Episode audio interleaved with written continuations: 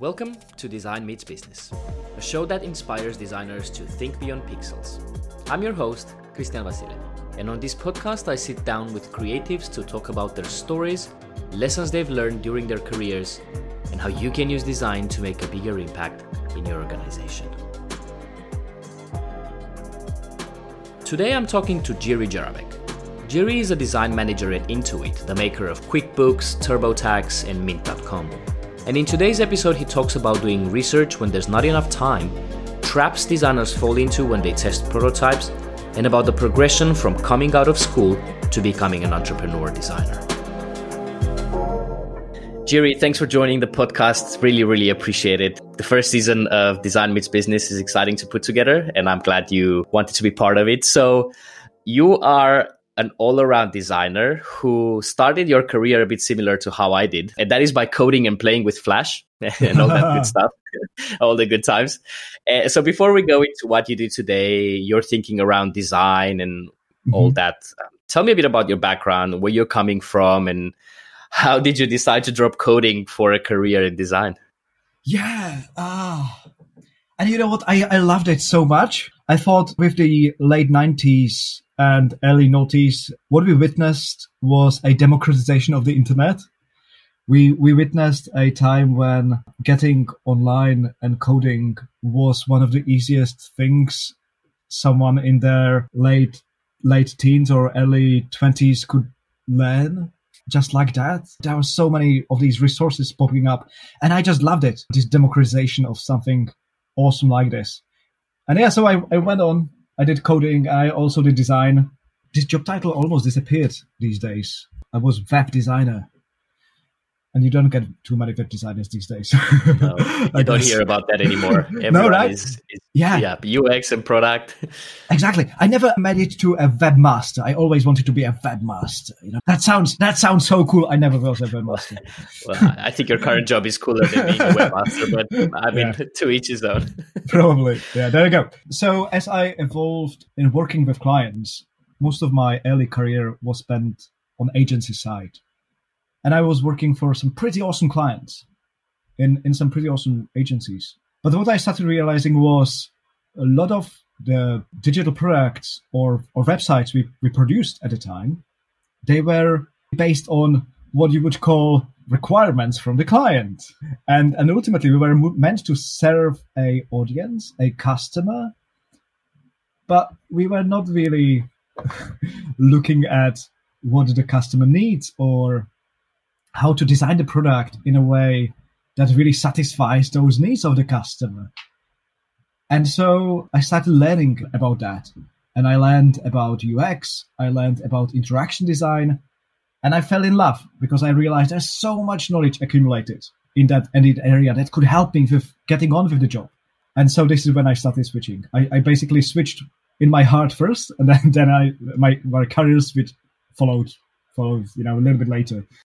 How did you find that transition from a job that is very logical, the one of coding, and I remember Flash and all those good times, to something that, at least when you started as a designer, wasn't as logical as your job is now, right? This was more about feelings and how things look and how they feel. It wasn't as much about business goals in the beginning. So, how was that transition going from one role to the other one? I found it actually really easy. Maybe I'm a little bit weird.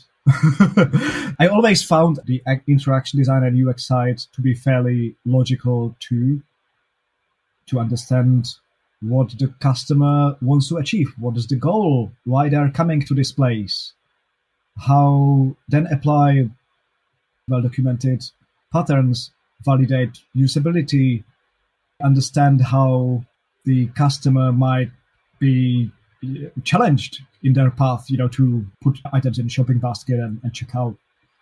To me, it made perfect sense. My brain didn't suffer as much. And also, at the time when I was still coding, that was the time of CSS hacks.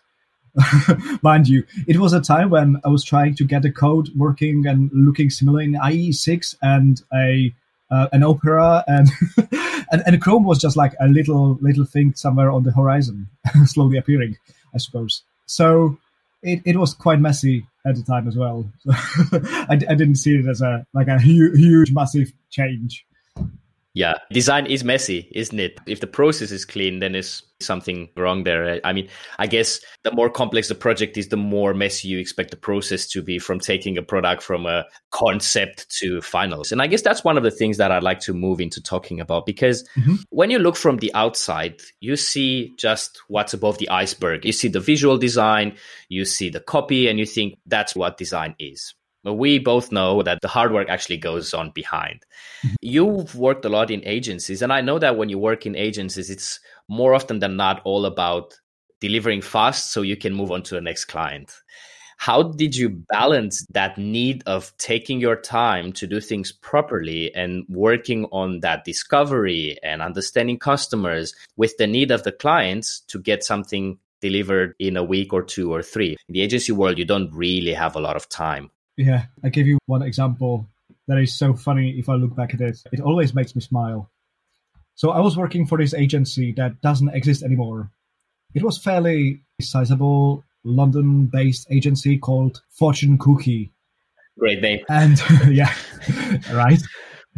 Yeah, yeah, but but we, we, we were serving some pretty awesome clients, and the team was a dream team.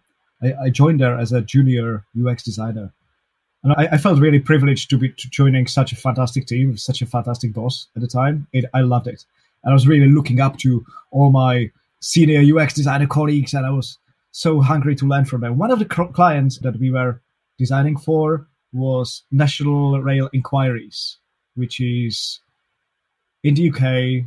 It is a, a system to get your travel information from uh, before uh, Citymapper came for, and, and and when the when Trainline was really crappy, yeah, yeah, you would you would always you would always look to National Rail Enquiries, and a lot of people do still today. And so one of the products that we were working on was the mobile app.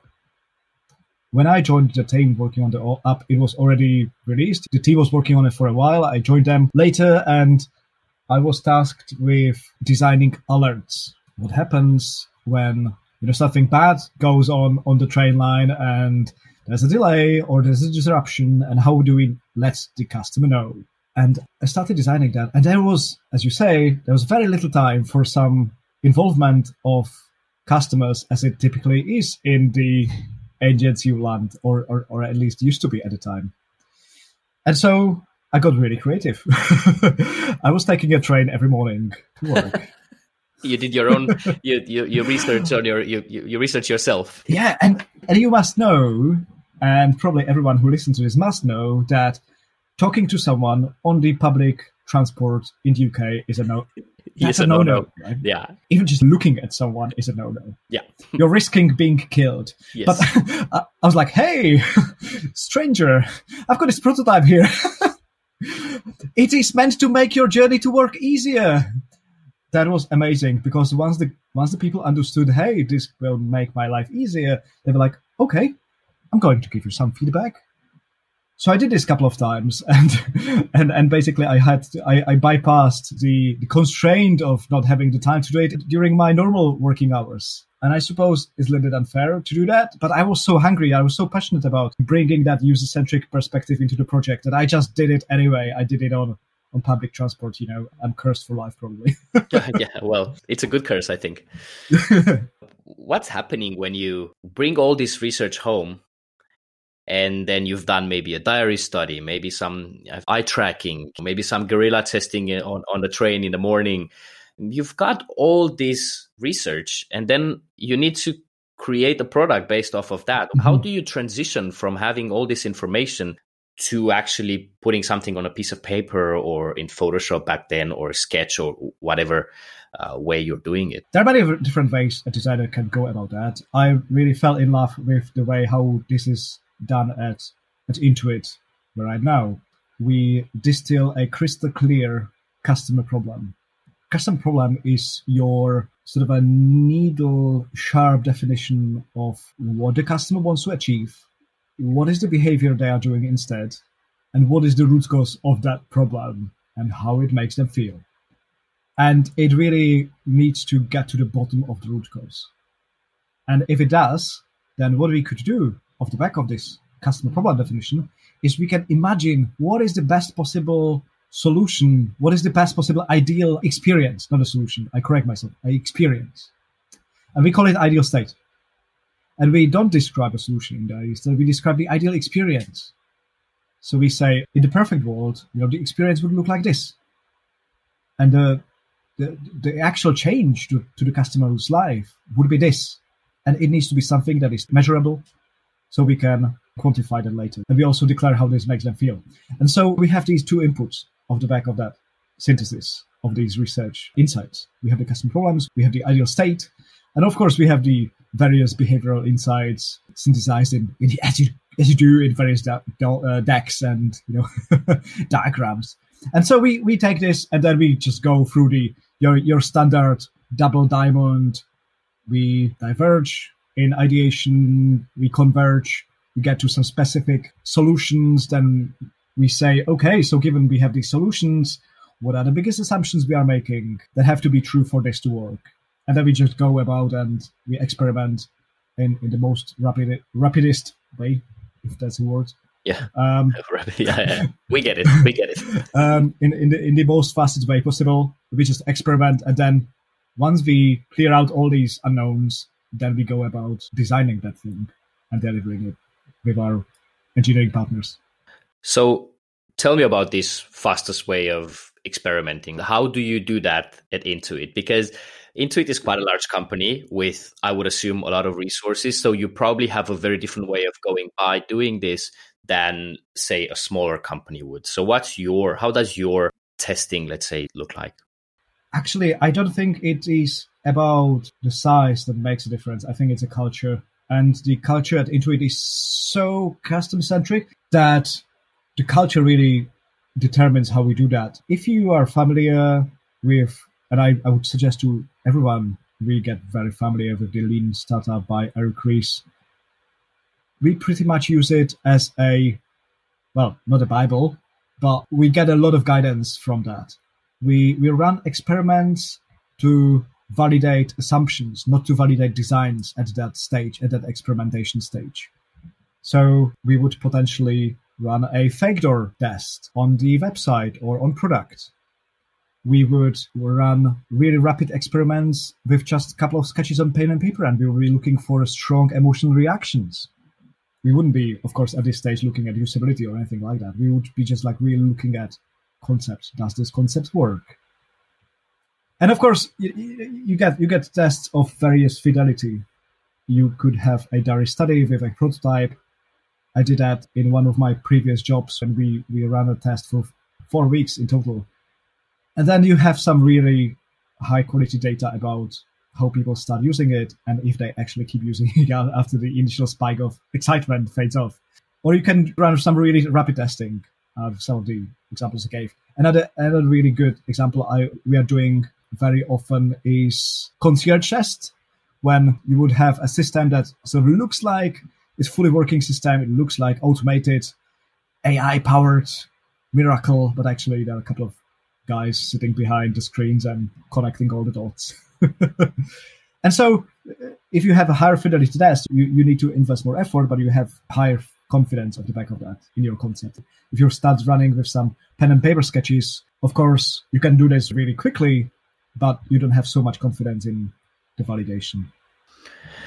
Now I'm really happy I've asked this question. I didn't know where you were going to go with it, but it it just sounds to me that you're following Eric Ries's book, and that's it. It's not more complicated than that. It's following basic, simple ways of making sure that what your assumptions are or what your prototypes look like are validated. And the, the reason I'm saying this is I often look at portfolios or talk to people about design, and they do a lot of complex stuff. They use all these new frameworks appearing out of nowhere that I haven't heard about, and they try all these methodologies when actually it's not that complicated. It's it there is is the basic stuff and if a company like intuit that's really big and has a design culture at the core of it simply just follows the basics then probably that should be the advice for any company out there instead of trying to do too much simply follow a very simple guide mm-hmm. and and try to, make that part of your process so i'm really happy you mentioned uh, eric ries's book it's oh, yeah. uh, it's it's been a it's it's great. Yeah, it's fantastic. It, it, it is it's fantastic. Of course, if you have a big bet and you are going to invest for next 10 months on your product roadmap into something massive you might want to get a bit more confidence. You would you would run maybe a combination of three different experiments to validate your business assumptions. And after that validates then you could start looking at your customer assumptions as well. That that would be the specific to a specific solution. There are two traps that designers typically fall into when they are running experiments. One is they they mix up conceptual testing and usability testing. And of course like at the stage of testing concepts, there's no point of testing usability whatsoever. And there is the, the second trap is designers try to test everything often. I see that. That's a mistake. There's no need to it. There are examples like many of the assumptions that designers declare as assumptions are actually good assumptions. We can see these things working elsewhere in the industry, and if we see something similar working somewhere else, well, it's not a complete assumption that that that thing is unknown, right? We can learn from elsewhere let's talk a few minutes about these two traps because I I think they're interesting. So especially the first one, let's let's dig a bit deeper into that. So when when designers test concepts, basically they are trying to validate whether the assumption that has to be true for a specific idea is correct or not. They're, they're testing a big idea. They are not testing the interface. They, they shouldn't be testing whether the button is red or yellow or on the right or on the left and what is the specific layout of the page and if someone understands what this individual page says. They need to be testing whether a huge underlying question about whether this entire idea is viable is true. Yeah. So that's where you would do some sort of, let's say, a fake door testing, mm-hmm. right? Just to try to see if people would be interested in a new feature. For example, right? That that's one of the ways how to do that. Another way how to how to do that is potentially even even like if, if someone really wants to do something low fidelity, even just sketches on paper or some conceptual illustration of the concept can be used. But you're not looking at the at the feedback on sort of the granularity of of this single button. You're looking at okay, I see massive value in this, and you are looking for this positive reaction in the person, as opposed to oh, I'm confused by this text on this button here. You know, I really like these sort of rapid uh, rapid fire tests with pen and paper they don't give too much confidence, but they give you a thumbs up, thumbs down sort of. Because if you don't feel, if you don't see emotional reaction, then you are not striking the right chord at all. You need to, you need, you need to see a reaction. If, if the reaction is amazingly positive, then probably you can, you can persevere. If the reaction is extremely negative, then clearly you are onto something as well. You know, this is important for someone. You are just doing it wrongly, and you have to persevere again and try to fix it you know, in a better way. If you if if your action is like meh, then there's probably no point. and it's the end of the road for for that that idea. Mm-hmm. Yeah, mm-hmm. it's interesting because in some of the companies I used to work in before, uh, there was a lot of focus on doing usability testing, and I guess that's the that's okay, all good and that. But if you can design a feature in the best way possible. But if nobody's interested in that feature, then you've wasted your time. So I guess mm-hmm. before putting together all those prototypes and doing all this usability testing, you want to do, as you called it, conceptual testing to first figure out if whatever it is you're building is actually interesting and useful for your customers. And this takes me to the next point that I wanted to talk about. You have this idea or this concept about the three types of designers that there are three types of designers in the world. And uh, when we talked about this uh, i thought that was really interesting. So i want to i want to talk a bit through that. Mm-hmm. and um, after you explain to us what the three designers are talk a bit about how you get from one to the other. So this is something i observed over last 15 years in the industry is that designers around the time when they are a little more junior they tend to really obsess about tools and visual style and about sort of these trends of what is cool at the time. Uh, so, so, so we get designers arguing about whether it's Sketch or Figma, whether it's neumorphism or skeuomorphism or, or whatever. This is nothing new, though. Like if you look at the history of art, design, and architecture, this is happening since literally ancient times. You can have a look at the the Doric column in the ancient Greek and the Ionic column and the Corinthian column, and you see, oh, you know, they, these guys went from very stark ornamental aesthetics The same happens with, for example, Renaissance and, and Baroque. The same happens with Art Nouveau. And then the reaction to that is constructivism and modernism. So we, we see these trends of like high, highly ornamental style and, and, and not so high ornamental style in the history. So it's nothing new. Just get, designers just get really like passionate about that. And this is what I call artist designer. They're really obsessed about the tools and they're obsessed about the style. The second type of designer I call designer designer for the lack of better determination. I don't, I just don't know how to how to call. Maybe I should call them experience designer because really they they focus on the experience. They just fall in love with the concept of user experience and customer experience so much that this is all they want to do.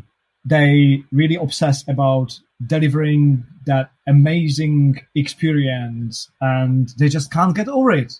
It is the entire goal of what they want to do, and we can't really be angry with them for it. that's the beauty. That's that's what what I, makes many of us motivated to de- design something great. You know, this is why we exist in the world.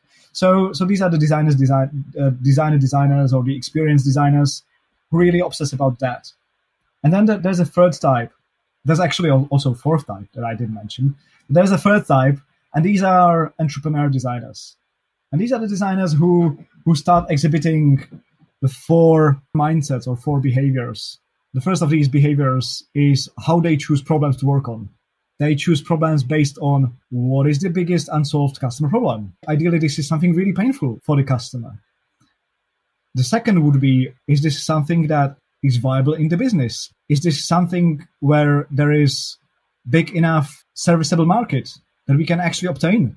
And this this does sort of this this realization just doesn't happen at once. This is typically a spiral of of testing and figuring out, oh, are we on top of this problem? Yes. And can we deliver this problem to this market? Yes. And actually, if we do the investment, does it provide a good enough return? What is our strategy there? Are we going for growth? So are we trying to grow our customer base whatever cost, or are we chasing revenue? In which case we are probably looking at customers to stay with us for longer, to be paying customers for longer and provide a really good experience. So these three things have to come together. So this is the first behavior, how they choose problems. The second behavior is giving up on perfectionism. so they're they're kind of like saying goodbye to that to those experienced designers who just strive for the perfect experience ever and instead, instead of focusing on delivering this amazing experience that is perfect, focus on delivering value to the organization and to the customers as frequently as they can.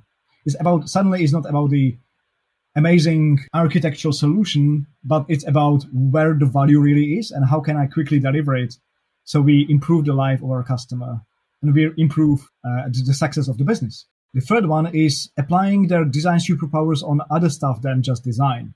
You know, designers have these amazing superpowers they obtain through their career. And these typically are things like I take stuff that is intangible and that is an idea and it's in people's heads and I can turn it into something that others can literally see.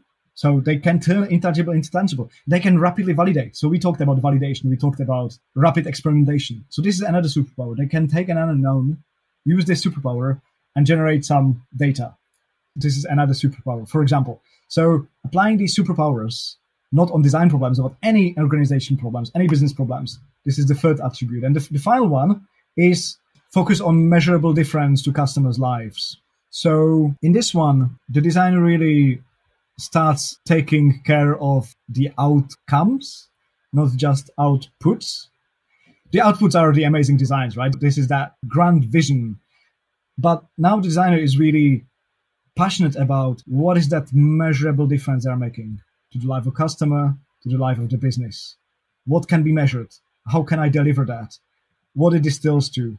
And for that to be something that the designer can apply, they have to really understand the customer problem. So they can define, okay, this is how we are going to resolve this problem. And in the core of that solution, there's this customer benefit that we are going to deliver, and it has to be quantifiable. And that's the point when the designer can be like, yes, we can measure this. We can measure how much time we save to this customer. For example, over the course of last year, through various design activities and various product activities, my team was able to save over 260,000 hours to QuickBooks customers preparing their VAT. And we can quantify it like this so much time saved. This is a huge customer benefit. And so these are the attributes measurable difference, how they choose problems, ditching perfectionism, and using the superpowers on other stuff than just designing. So I guess ideally, everyone would hope that they would become this entrepreneurial designer or entrepreneur designer, as you called it. But I think everyone knows that it's not as easy to go from the artist designer to the experienced designer to the entrepreneur designer. There are some steps you need to take. And getting out of school, for example, if you have a design education, is probably not enough to get you even to the experienced designer level. It's you're going to become an artist designer for the first few years of your career because that's the natural progression. So how do you go from the first one to the second one and then to the third type to become this person who truly understands the business and what the business is about and how they can use these superpowers that they gather throughout their career to do some good in the world? Well, this is an answer that many won't like, but I don't think there are any shortcuts. um, actually, you mentioned design education, and I you know, there are many voices that that would say, "Hey, in design education, you don't you don't get enough about the business, and it's just this theory." And I'm going to say something that could be quite radical, and potentially many people will not like this. And I'm going to say, I think this is what the universities, universities need to be. They need to teach the underlying theory that is detached from the practice because then it is universally applicable. The, the industry changes in waves, you know, every couple of years it's just different. But if at university there are big underlying principles taught, then this is something that can equip designer for life. That aside, how to go about progressing from the artist designer to the entrepreneur designer. And by the way, the fourth stage that I mentioned is a leader designer. so how how to how to progress there? And they just have to understand these underlying concepts. They have to understand what is the big customer problem, how to define it, how to distill it, how to understand it. Without that, they would be just skipping ahead, and it would be fake.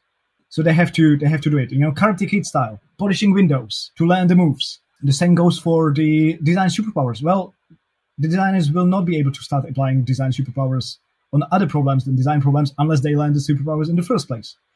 So again, you know, Luke Skywalker in this in, in the swamp uh, type type of work. I, I always wanted to be that Yoda that is being carried on the back of younger designers. I, I have yeah, this yeah. picture in my mind. yeah, yeah. the only, that should be your new one, avatar. yeah, the the only one where I think we could be much better and we could go much faster is data. And I have seen many companies just not being very good with data. There's nothing like working with an awesome, smart analyst on your team.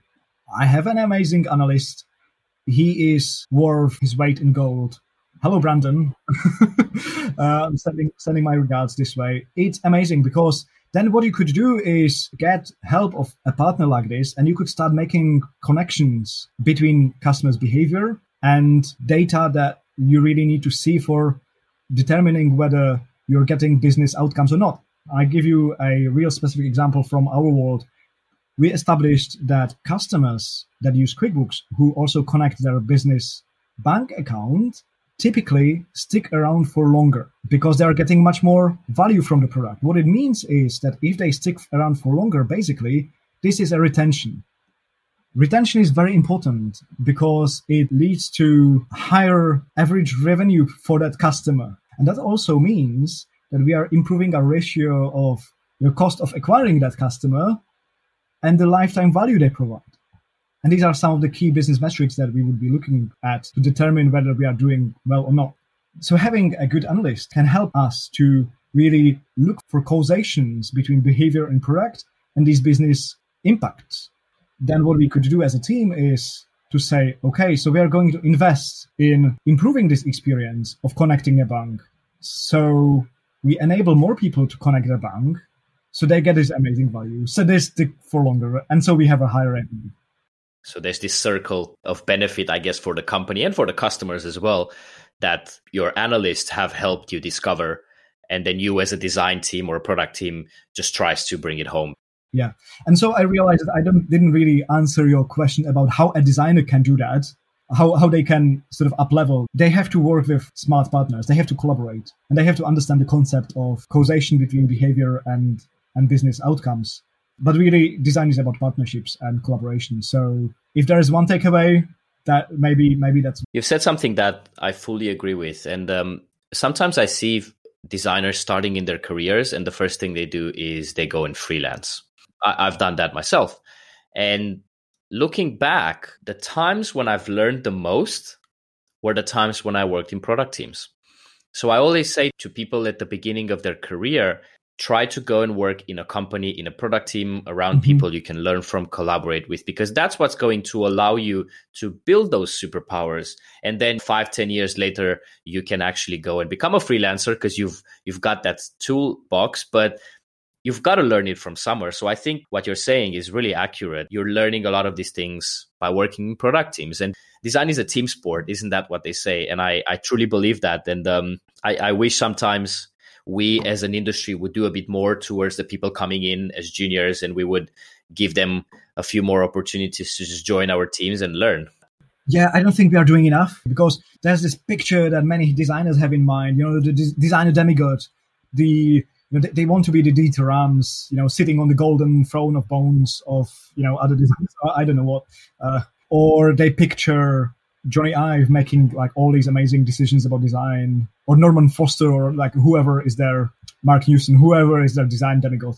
So, but it's not like that. It's really a team sport, and I think we should admire work of of, of these great designers, but we shouldn't aim for being the lone, lone wolves, you know, designers who who are masters of everything and tell everyone what to do. I don't think that's this is not how it should work. But I also think that you can look at, at these demigods, as you've called them, and you know that sure, they brought their creativity, but mm. they still worked in teams. Absolutely. Jony Ive didn't work in a cave yeah. and cave, right?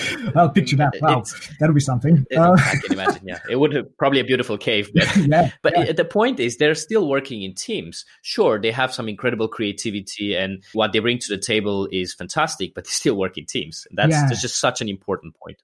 So no, you are you're absolutely right because yeah, John Jony Ive is not in his like white white cave, you know, glossy white cave. He, no, he's not actually, and I think this is a strawman that you know these these are the demigods that that are so good at design. You know, they are they are team players. They have teams.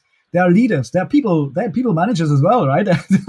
they they have this. So and ultimately, as as someone scales to to leadership, they ultimately yes they are zooming in on craft yes, but their impact comes through scale and comes through teams and comes from nurturing other designers and helping other designers grow.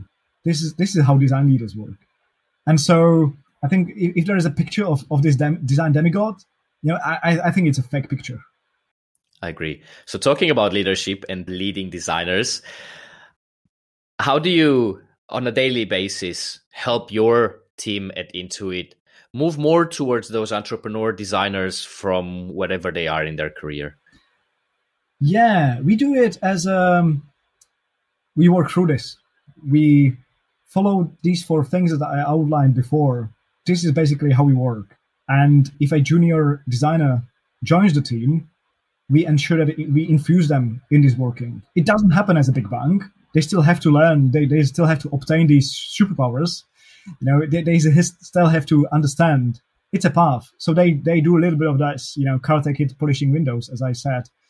But ultimately, there are the other designers who are already doing it, and everyone basically learns from everyone. And my role is to ensure that the individual designers get enough coaching, that they get enough reflection, that I give them feedback where appropriate, but also I give them enough space to go and do their own thing and actually fail I suppose one role of a manager isn't to ensure that no one fails. My role is to ensure that everyone learns. And sometimes the best learning comes from failures. So I have to make these decisions between do I let this person fail now? And are they going to learn from it? or, or, or where's the safety net? Or, you know, how that works. So you're saying it's about putting the right process, the right design framework in place. So whoever joins the company they will all have to follow the same design process, I guess. And then Mm. that's what you mentioned earlier is polishing the the, the windows or whatever the the uh, the metaphor is. But it's about as long as you put the right process in place, then the people who will join your team will sooner or later learn to move more towards that mindset of an entrepreneur designer, right? Mhm. It's it's really a mindset rather than a process. Our a process looks like a skeleton. We have very strong backbone that is really really well defined, that defines the the, the key parts of the process, the, the really impactful big chunks. But then the individual ribs and bones around, every senior designer, for example, can determine to themselves. They can basically take the toolbox and assemble their process appropriately to a appropriate project based on their own expertise.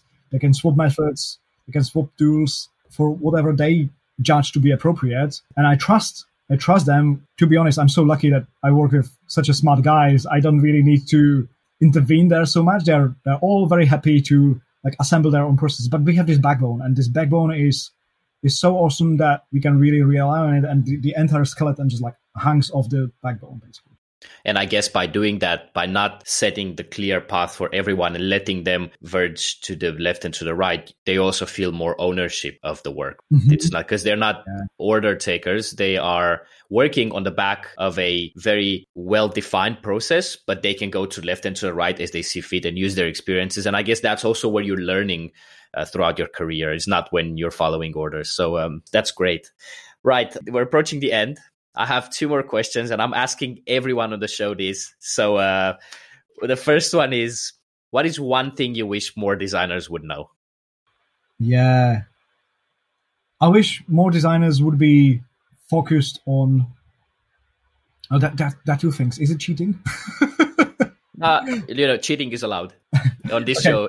cheating is allowed. Go with yeah. two. So the third thing is I wish designers know more how to be humble, how to how to keep listening, how to be open, how to challenge everything they know at all times. You know, my approach is strong opinions held lightly, and I wish I wish more designers would be like that, and not just in their conversations with customers, but with conversations with their partners, with their collaborators, I believe that if someone is humble to acknowledge that they can be wrong almost at all times, then they are set up for success because they will learn, they will scale, they will improve, they will grow, they'll become better. That's the first one. The, the, the second one, my, my cheat, cheating here is I wish more designers actually knew all that amazing underlying knowledge base that defines our industry. For example, speaking of interaction design, there's so much knowledge accumulated since the early years of interaction design that basically originated from human factors about how to design cockpits for planes. That's that's Sure. that's that's Yeah. the like the, the cockpits are the grand yeah. grand granddads of, of that. So if we if we have this knowledge, that really equips us so well. Fantastic. Thank you. And then the last question is how do you reckon the future of design as an industry looks like? yeah. Okay. We are all going to get replaced by robots. I'm not sure I buy that. I'm Yeah. just not sure I buy that. I, I, I- think we are. Look, you know, uh, I have seen, was it this week, last week? There was this experiment done by the Art Lebedev studio in Russia, and they created this artificial designer AI, and they let this non-person work on actual real client problems for a year, and no one recognized this wow. this uh, this um, this AI designer design logos. Like you can't really talk about brand identities because brand is so complex thing. But they designed lo- this this designer des- this designer yeah I call it designer designed logos and you you can check them on on the Art Lebedev website and it just looks it looks like a David Carson copycat. As, uh, as my boss looked at it and was like, "Oh, this looks like David Carson." So yeah, basically Art Lebedev cloned David Carson. Yeah. Uh, no, so seriously, what it's going to look like? It's going to look like exactly as the industry looked always. We are going to be understanding the needs of our customers. We are going to be understanding what are the needle sharp pain in the eye of our customers Yeah. and we are going to be resolving this. And we are going to be applying our design superpowers, not just on design problems, but on the organizational problems and on the business problems. And then that's how we become leaders. Fantastic. Jerry, this has been An absolute pleasure. Thank you so much for pleasure joining the mine. show. And uh, is there anything that you want to mention to everyone listening, you know, about where you're working or anything else you want to mention before we, we say goodbye? Yeah, I'm going to mention two things. I work for Intuit. Intuit's probably the most customer-centric organization on the on this planet and in this solar system. Check it out. You know, you, you Big words. It, once you start, yeah, yeah. I, I, I mentioned the Eric Ries book. Read it carefully, guys. You will not believe how many times Intuit is mentioned there as a good example for how these things should be done. Check out Intuit. We are we're constantly hiring designers. If not in the UK, then for sure in the US and around the globe. And second, yes, I'm not hiring right now, but I might be hiring later in this year. So if you are passionate about design, I really want to hear from you. Ping me on, on LinkedIn or on Twitter or anywhere. And I'm always so passionate about meeting great designers who have their own opinion and who, who, who are passionate about design. So yeah, ping me and I'll be very happy. Fantastic. We're going to put all your links in the show notes so people can easily find you there. Jiri, again, thank you so much for joining the show and uh, we'll, we'll, we'll catch up soon. Thanks, Christian. Thanks. Cheers. All right. So that's it for today. Thank you so much for listening to the show. And since you've made it this far, I hope you found this useful. And if you did, you should know there's much more content just like this on the way. So if you want to learn more about how designers can impact businesses, please consider subscribing. And before I say goodbye, remember that you can find show notes and links for this episode and others on our website, designmeetsbusiness.co. Catch you in the next one.